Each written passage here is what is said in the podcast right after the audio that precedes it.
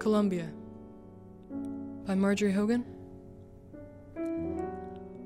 All the wasted, wasted language of the water, from the high throat of rock to sand to sea, you spill and spill yourself.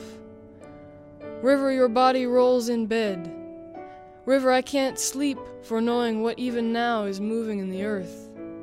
Younger in your days, you leapt white and wicked in the rocks, held too many salmon in your teeth, so many that you seemed half made of meat and silver and half of fierce water that slowed and widened and became Pacific.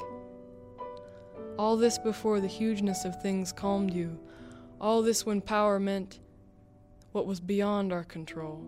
And still out of control it eludes us. We are outdone again and again. Younger in my days, I swam out a little way and hesitated before the swift current, content to be only half swallowed. Knowing you with your strong arm could hold me too close, I sensed your cold and perfect power pulled through me.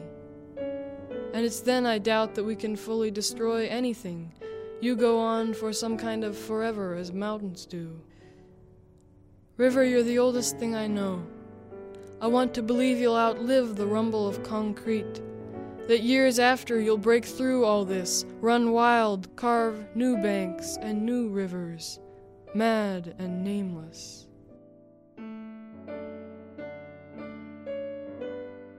New rivers, mad and nameless.